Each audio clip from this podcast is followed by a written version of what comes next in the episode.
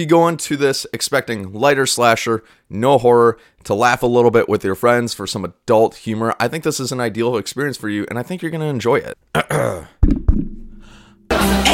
A brilliant toy company roboticist uses artificial intelligence to develop Megan, a lifelike doll programmed to emotionally bond with her newly orphaned niece. But when the doll's programming works too well, she becomes overly protective of her new friend with terrifying results. That's a synopsis from Letterboxd, and honestly, that's pretty on the nose. Basically, picture Chucky meets the future. That's what this movie is, but it's a lot funnier and a lot less gory. So, summing up my experience with Megan, if you're going into this movie expecting a gore horror fest, I think you're gonna be disappointed. However, if you go in just looking for some fun and low key looking for some laughs with friends, I think this is perfect for you. It's succinct, it's a lot of fun, and I can see why it's rated PG 13. I'll touch upon that in just a minute. So, for me, the most surprising and actually the strongest aspect of Megan is the comedy. I expected this movie to be a little bit more dark and actually to be more of a horror film based on the marketing. So, if you're in that camp like myself, I don't blame you at all. But this movie kind of betrays that in favor of being a lot more of a fun and funny comedic experience that you're actually going to laugh quite a few times at. There's some more adult humor in here that I think if you're part of, I'd say, a crowd that's 18 and older, you're really going to enjoy. There's some slight pop culture references that are really funny that might get a little outdated after a while. But just some of the lines that come from Megan are just absolutely hilarious, and myself and several members of the audience were just kind of howling at. Like to hear these very grotesque, very adult lines coming from this little doll that's supposed to mimic a 10 year old is just really off putting. That that juxtaposition is really jarring, really off putting, and I think that's what makes it really funny. And the best part is these comedy, these moments are really well timed and not oversaturated in the movie to the point where it ever gets old. Like each time the movie tries to get you to laugh and it lands, it feels like the perfect time to do it. It lands really well and it never feels really too try hardish or overstuffed, which is great. And additionally, I thought that this movie did something really interesting, which is have somewhat of a commentary on artificial intelligence. I think one of the main questions that this movie asks is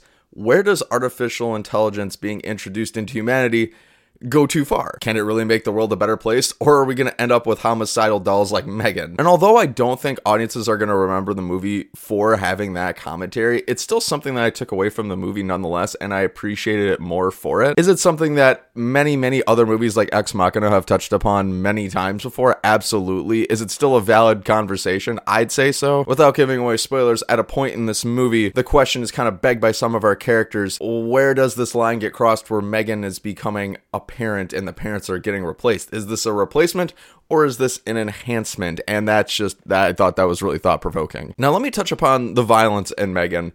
It's quite something. Since this movie is PG 13, there is violence, but they can only take it so far. Are you to see blood squibs? Are you to see blood splatter? Are you to see some really violent kills? Absolutely. Some of them get pretty creative at times, but there's not quite as many as the trailer would lead you to believe. Like, if I'm being honest, I say that this is a lightweight slasher comedy because there's probably only four kills in this entire movie and maybe like six or seven attempted kills. So if you're in this looking for a gore fest, a slasher fest, blood and guts everywhere, I think you're going to be disappointed by this movie. But if you're okay with the lighter side of slashers and the combination of comedy within that, I think this movie is going to be ideal for you. But if you're looking for a horror gore fest, this movie isn't exactly that. And honestly, this movie really isn't even scary at all. Like, I know the marketing and the trailers would have you believe that this is a full blown slasher horror, but it's really not. I mean, there was never a point where I really felt any peril. The only thing remotely scary was a few jump scares, which kind of got annoying, but again,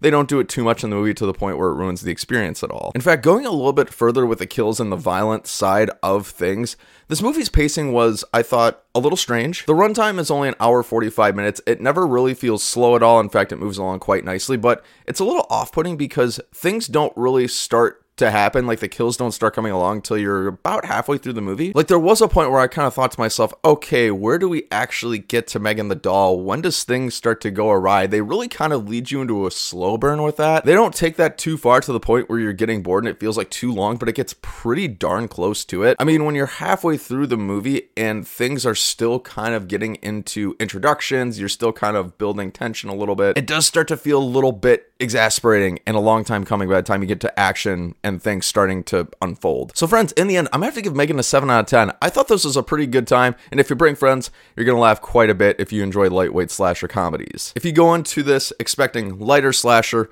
no horror, to laugh a little bit with your friends for some adult humor. I think this is an ideal experience for you, and I think you're going to enjoy it. Friends, thank you so much for watching another movie review. If you like this or thought it's helpful, I'd be honored if you consider clicking the like button clicking these end cards up above, or the links down in the description below for your viewing pleasure. Or heck, if you're bored, follow me on TikTok, Instagram, Twitter, and everywhere else. I've been Bryson. Until next time, have a great day.